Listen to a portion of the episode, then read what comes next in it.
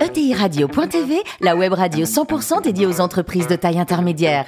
Animée par Alain Marty, en partenariat avec l'Union des marques et Généo Capital Entrepreneur, la société d'investissement des familles et des entrepreneurs qui voient loin. Bonjour à toutes et à tous, bienvenue à bord de ETI Radio.tv. Vous êtes plus de 43 000 dirigeants d'entreprise à nous écouter chaque semaine en podcast. Réagissez sur les réseaux sociaux, sur notre compte Twitter, ETI Radio, Thierry Dubas TV.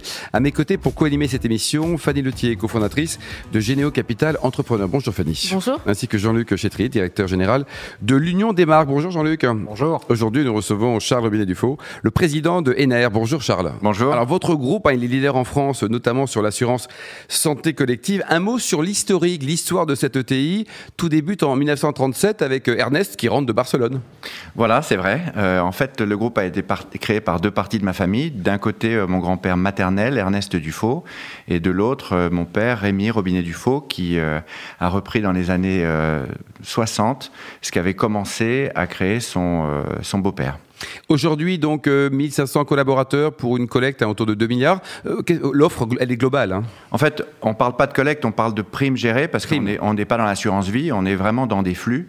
On est principalement dans la santé et la prévoyance, aussi bien en France qu'à l'international, et on est un groupe de services, en fait. On n'est pas un preneur de risque. C'est vrai qu'on gère 2 milliards. Un intermédiaire en fait, on n'est pas non plus un intermédiaire. C'est-à-dire que on ne vend pas le produit d'une compagnie d'assurance. Ça, les intermédiaires le font très bien. Nous, on crée notre propre produit avec nos propres valeurs, nos propres euh, termes, et surtout, on, en, euh, on met en, œuvre l'intégralité de la gestion. Donc, l'assureur est presque pour nous comme un réassureur. On est comme si on était un assureur réassuré à 100%. En fait, on ne porte pas le risque, mais on se focalise sur les services, uniquement les services, et la, la définition de nos, de nos offres. Par exemple, on ne veut pas vendre un produit euh, d'assurance que j'achèterais pas, par exemple. Oui. On veut créer nos propres offres pour qu'elles aient du sens pour nos clients. Vous êtes à 100% en B2B, Charles? Ou, euh, non, pas totalement. On est principalement en B2B. Euh, on a et aussi des clients individuels qui sont souvent en fait des sorties de groupe. En fait, les, les collaborateurs qui, qui ont été euh, gérés par nous et, affiliés euh, chez nous lorsqu'ils étaient dans, une entreprise, généralement souhaitent garder la qualité du service qu'on leur a apporté. Et euh, évidemment, on s'est organisé pour les garder ensuite de façon individuelle. Et on s'adresse aussi par l'intermédiaire de courtiers d'assurance au marché individuel. À ce moment-là, on fabrique des produits pour eux qui sont distribués par d'autres courtiers. Au sein du groupe, Charles, 1500 collaborateurs, c'est facile de trouver des, des collaborateurs, encore une fois, sympas, compétents, motivés, fidèles et pas trop cher? Alors, euh, d'abord, oui, vous avez dit le, terme, on veut à la fois des gens compétents et sympathiques. En fait, moi, je trouve que c'est beaucoup plus agréable de travailler avec des gens qu'on aime et qu'on apprécie et, d'aimer se, se, retrouver. Et je pense que dans les entreprises familiales, un des enjeux, c'est l'attraction des talents. Et euh, je pense qu'il euh, y a beaucoup d'entreprises familiales qui doivent absolument revoir ce, schéma pour attirer euh, les meilleurs talents et pas faire uniquement que l'arbre généalogique, c'est l'organigramme. Quoi. Donc à partir du moment où on trouve d'autres manières de, fonctionner et que l'on intègre à la fois des collaborateurs en leur disant qu'au contraire chez nous, parce qu'on est indépendant, ils vont avoir une capacité de décision qui est bien supérieure à ce qu'ils auraient pu trouver dans les très grands groupes, je pense que c'est un élément clé pour attirer les talents. Et comment on fait pour réussir face à des, concurrents qui sont, qui sont mondiaux, qui sont énormes C'est vrai que vous avez une belle taille, mais il y a encore plus gros.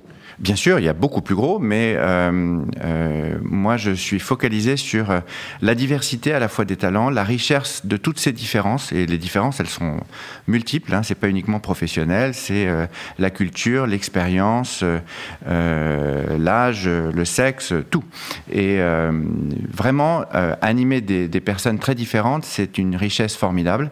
Et pour attirer des talents, je pense que à partir du moment où on n'est pas sur le court terme et on aligne les gens sur des valeurs, à ce moment-là, toutes les différences sont des richesses.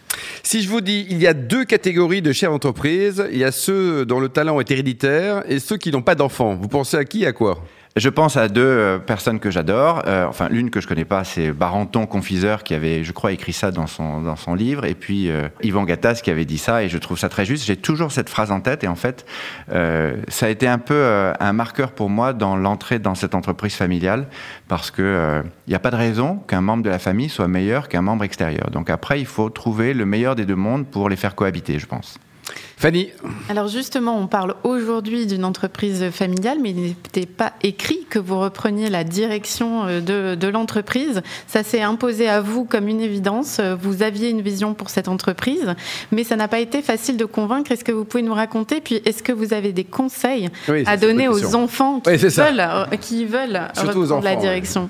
Alors, en réalité, oui, je suis rentré dans l'entreprise en me disant j'ai la chance d'avoir des parents, la branche de ma mère et puis mon père surtout, qui a développé, qui ont développé une entreprise. Donc, c'est déjà une énorme chance d'avoir dans sa famille une entreprise dans laquelle on a envie évidemment de s'investir. Votre père, c'est un modèle quand il, euh, il travaille, il est indépendant, il est investi. Donc, on a envie évidemment de grandir dans, dans l'entreprise qu'on a connue euh, enfant.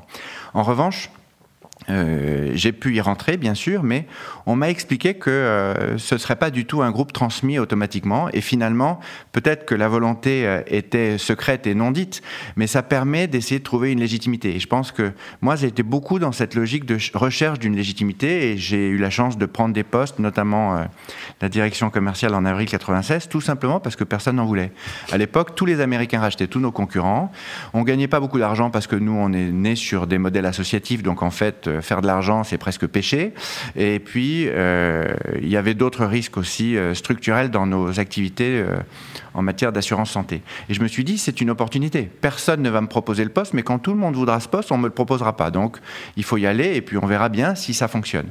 Bon, après, j'ai eu la chance de pouvoir grandir dans l'entreprise et puis dix ans après, j'ai financé la transmission. On a beaucoup aidé sur euh, les histoires de loi du trade pour faciliter la transmission d'entreprise. Donc, euh, ça devenait un peu plus abordable. Et à ce moment-là, j'ai pu reprendre euh, la direction et le contrôle capitalistique de l'entreprise. Mais mon conseil aujourd'hui euh, vis-à-vis d'enfants dans les entreprises familiales, c'est d'abord de se dire qu'il y a un bien commun qui a été créé par d'autres générations et que ce bien commun, on doit tout faire pour le protéger. Et le protéger, c'est pas forcément aller y travailler parce que, euh, encore une fois, euh, on ne sait pas si ce sont les meilleurs qui vont être les membres de la famille. Et je pense que, évidemment, c'est pas obligé. En revanche, on doit les former professionnellement pour être les meilleurs actionnaires possibles. Et l'actionnaire exigeant qui est formé, qui n'est pas simplement là parce qu'il est membre de la famille, mais qui apporte une valeur ajoutée d'actionnaire, et ça, il y a des écoles, on, on apprend, c'est un métier. À ce moment-là, il va faire en sorte d'avoir un rôle responsable pour faire en sorte que la société en elle-même ait les meilleurs dirigeants, la meilleure vision, la meilleure stratégie et la meilleure exécution. Après, si le miracle fait que dans ces actionnaires, il y a un formidable DRH, il y a un formidable développeur et que tout le monde se dit ça, mais il serait encore mieux chez nous, Ouais. pourquoi pas? Mais c'est pas un dû. Voilà. Mais c'est pas dans ce sens-là. Voilà. Fanny? Voilà, et aujourd'hui, vous, vous exercez la direction générale de façon partagée. Vous avez un, un associé, vous co-exercez ce, ce leadership et vous dites euh, ça me permet d'allier le meilleur des deux mondes. Est-ce que vous pouvez nous expliquer ça? Oui, oui, en fait, euh, après une première étape, bon, la saison 1, j'ai été- j'ai j'ai essayé de prendre le contrôle avec cette. euh, focalisé sur la légitimité. La saison 2, j'ai piloté un COMEX que j'ai transformé pourtant, mais un, petit peu avec le même euh, tropisme commercial que j'avais et que j'appréciais, mais moins financier ou sur l'informatique. Et puis à un moment donné, je me suis dit, il faut absolument. euh, c'est pas parce que je suis euh, propriétaire, enfin, majoritaire dans le capital de la société que j'en suis le meilleur dirigeant. Et je me suis ouvert vers le monde du private equity sans faire rentrer de fonds dans l'entreprise, mais j'ai été chercher quelqu'un qui m'a aidé à co-diriger cette entreprise, lui qui vient du monde du private equity. Et en fait, on essaye de prendre le meilleur des deux mondes en prenant de l'entreprise familiale, les valeurs, euh, le long terme, euh, l'implication pour le client, la résilience. Mais on va pas prendre non plus les mauvais côtés des entreprises Oui. familiales, c'est-à-dire pour moi, euh, vivre sur la bête des sujets tabous ou l'organigramme, c'est l'arbre généalogique. Par- parfait. Et puis du monde du private equity, pareil. Je veux prendre, enfin, je souhaite prendre la capacité d'exécution, de transformation, l'attraction, attirer des talents, euh, la compétence euh, financière, la capacité de transformation et d'exécution qui est très forte. Mais des gens qui n'ont pas de valeur, j'en veux pas. Des gens qui ont, enfin, on n'en veut pas. Des gens qui sont complètement sur le, court terme ou simplement là pour faire de l'argent, on n'en veut pas. C'est pas nos valeurs. Euh, ou alors euh, qui vous créent un, un EBITDA extraordinaire pendant, pour les deux années qui viennent et puis en fait qui vous affaiblissent la société et la rendent vraiment très précaire, euh, fragile à cinq ans, on n'en veut pas. Donc c'est là où on se dit à deux, on prend le meilleur des deux mondes et c'est passionnant. Et ce binôme, il dure depuis combien de temps? Trois ans et demi. Ouais, c'est belle durée. Fanny Ah oui. Mais être en couple avec quelqu'un avec lequel vous n'êtes pas euh, totalement dans la vie privée, hein, si je puis dire, je plaisante, c'est très bien. Parce qu'on retire en fait l'affect dans la direction d'une entreprise. On rajoute toute la confiance. Il a investi dans l'entreprise, donc on Il est investi, aligné. ouais. On est aligné. Mais euh, ça permet d'être euh, uniquement focalisé sur l'intérêt de l'entreprise. Il a trois ans de moins que moi, j'en- j'ai Oui, 51, donc ouais. c'est équilibré. Même génération. Mais il est étranger, il est flamand. Et donc là aussi, il y a la richesse du, du- du mélange. Moi, je suis un mélange latin, euh, espagnol. euh, Barcelone, Ernest. euh, voilà. Euh, et lui est euh, belge, flamand. Donc euh, là aussi, mélange des cultures et évidemment de fonctionnement. Ils sont bien les Flamands, Fanny, non? Oui, oui, oui. Ça vous rappelle des souvenirs. flamande française. Euh, le capital humain, euh, la préservation et le développement de l'humain au travail, c'est à la fois votre ADN d'entreprise et c'est aussi votre, euh, métier. Euh, c'est particulièrement important dans le contexte de crise sanitaire et économique que l'on connaît. Qu'est-ce qui se joue en ce moment, vous, qui êtes sur ce métier de l'assurance santé? Qu'est-ce que vous voyez comme transformation à l'œuvre? Beaucoup de transformations. Euh, la première, c'est que, oui, en effet, Fanny, merci, on veut rester un groupe très humain. On veut presque grandir sans changer de taille pour rester à taille humaine. Et. euh, on développe ce que l'on appelle le figital, c'est-à-dire les meilleurs outils digitaux, mais surtout ne jamais euh, empêcher quelqu'un d'avoir quelqu'un, enfin un client d'avoir quelqu'un de chez nous immédiatement sur des sujets santé, des sujets euh, aussi euh, délicats que ceux de la santé. Et la crise que l'on a vécue et que l'on traverse encore montre à quel point finalement on est fragile. On a tous perdu des gens que l'on connaissait qui pouvaient avoir 40 ans, 50 ans et plus âgés. Et par conséquent, on, a, on avait l'impression d'être dans un monde où on ne risquait rien. De nouveau, le risque est là. Et euh, on doit absolument retrouver une protection sociale humaine, voir comment on s'organise au mieux finalement, à la fois de façon solidaire et à la fois pour protéger euh, nos concitoyens. Nous, on a voulu de manière solidaire euh, pas faire appel aux aides de l'État parce qu'on estime que, contrairement à notre secteur d'activité qui a été moins marqué que d'autres, parce qu'on a continué à fonctionner, il y a des entreprises qui sont en train de, de mourir parce que justement, elles ont eu l'interdiction de fonctionner ou elles- leur euh, business s'est arrêté et on se doit par solidarité, de faire en sorte que les aides aillent à ces entreprises. Bravo. Enfin, euh, vous, vous êtes partout. Euh, Vous êtes au MEDEF, au METI, au Family Business Network. On vous sent très engagé pour la, la cause des ETI. Si vous aviez un seul conseil au gouvernement à, à donner pour booster les ETI, ce serait lequel? Vous dites que l'IS, euh, c'est pas le problème. Allô Oui, Bruno? Allô Bruno? C'est exact. En fait, il y a beaucoup de TI industriels et on a énormément de respect pour elles parce que ce sont des clients. Donc, on a beaucoup parlé des taxes de production qui sont très fortes en France par rapport à l'Allemagne. Mais moi, j'ai fait un calcul sur notre entreprise. Euh, en 2018, on a payé moins d'un million d'euros d'impôts sur les sociétés, donc euh, un résultat faible parce qu'on investit beaucoup. Et en dehors de ça, on paye 16 millions d'impôts. euh, directement, euh, qu'on ne voit pas et qui pèsent sur notre entreprise. Donc c'est grosso modo 10% du chiffre d'affaires. Ouais, colossal. c'est colossal. Voilà. Alors là-dedans, il y a la taxe sur les salaires. Il y a la TVA qu'on ne récupère pas, nous on la paye et on ne la récupère pas. Déjà là, j'ai plus de 10 millions. C'est un poids énorme et donc il faut regarder aussi tous ces taxes à côté, cette fiscalité indirecte, enfin pas indirecte, mais qu'on ne voit pas, invisible, qui pèse sur les entreprises. Euh, bonne remarque. Euh, Jean-Luc? Oui, vous, évoquez euh, comme une des clés de votre succès le, service personnalisé, humanisé. Euh, et pour autant, on vit dans un monde qui potentiellement peut être déshumanisé par euh, l'accès sans personne, hein, avec juste un, écran à, un service. Comment est-ce que vous arrivez à finalement utiliser, si possible, le digital comme un moyen de renforcer ce service humanisé? Euh, Ça, je pense que c'est un, enjeu pour beaucoup d'entreprises comme vous. Oui, tout à fait. Alors, on a beaucoup d'entreprises dans nos secteurs qui ont mis en avant leur application digitale et leurs services digitaux pour montrer qu'ils étaient extrêmement euh, euh, connectés, euh, faciles à, toucher et à, questionner.